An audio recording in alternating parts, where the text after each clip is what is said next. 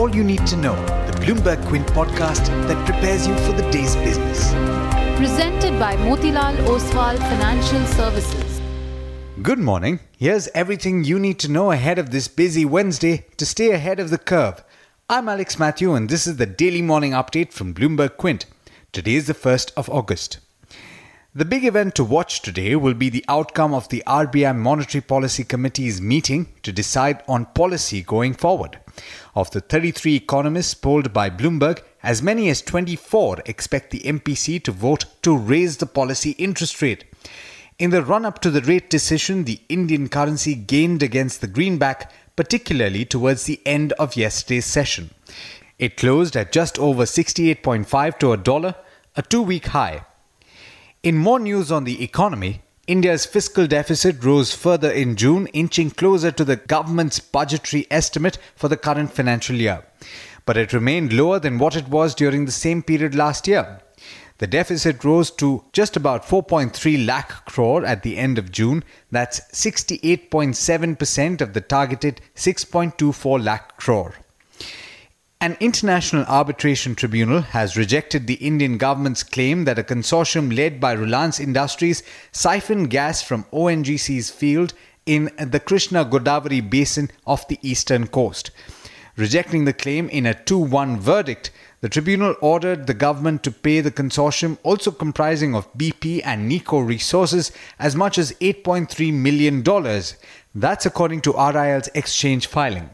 The government had raised a claim of $1.7 billion from the consortium. In other news, the government has rejected the opposition's charge that it has come out with an ordinance to amend the Insolvency and Bankruptcy Code to favor a big corporate house.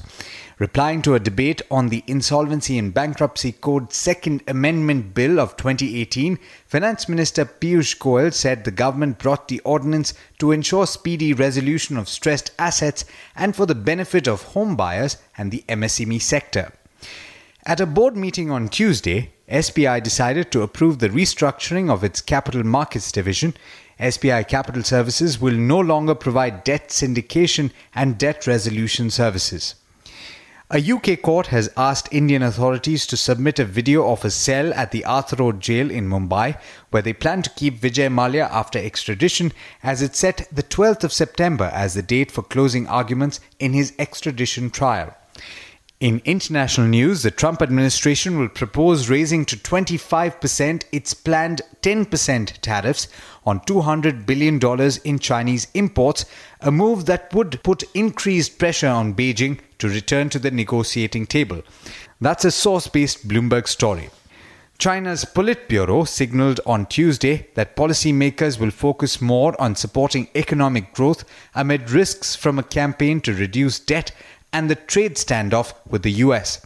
The communique, which followed a meeting of the country's 25 most senior leaders led by President Xi Jinping, said the nation's campaign to reduce leverage would continue at a measured pace while improving economic policies to make them more forward looking, flexible, and effective in the second half of 2018. In international markets, US markets ended higher with all three averages gaining close to half a percent. The early rises in Asia have also started positive, with the Nikkei in Japan up about half a percent and the Kospi in South Korea higher by about seven tenths of a percent. It's now over to Darshan Mehta for the trade setup for the day in India. Good morning, Darshan. MPC rate decision at the center of everyone's attention today? Absolutely right, Alex. Uh, hi, Alex. Good morning, everyone. But uh, yes, monetary policy there today at 2:30. So watch out how the banking stocks react in trade today.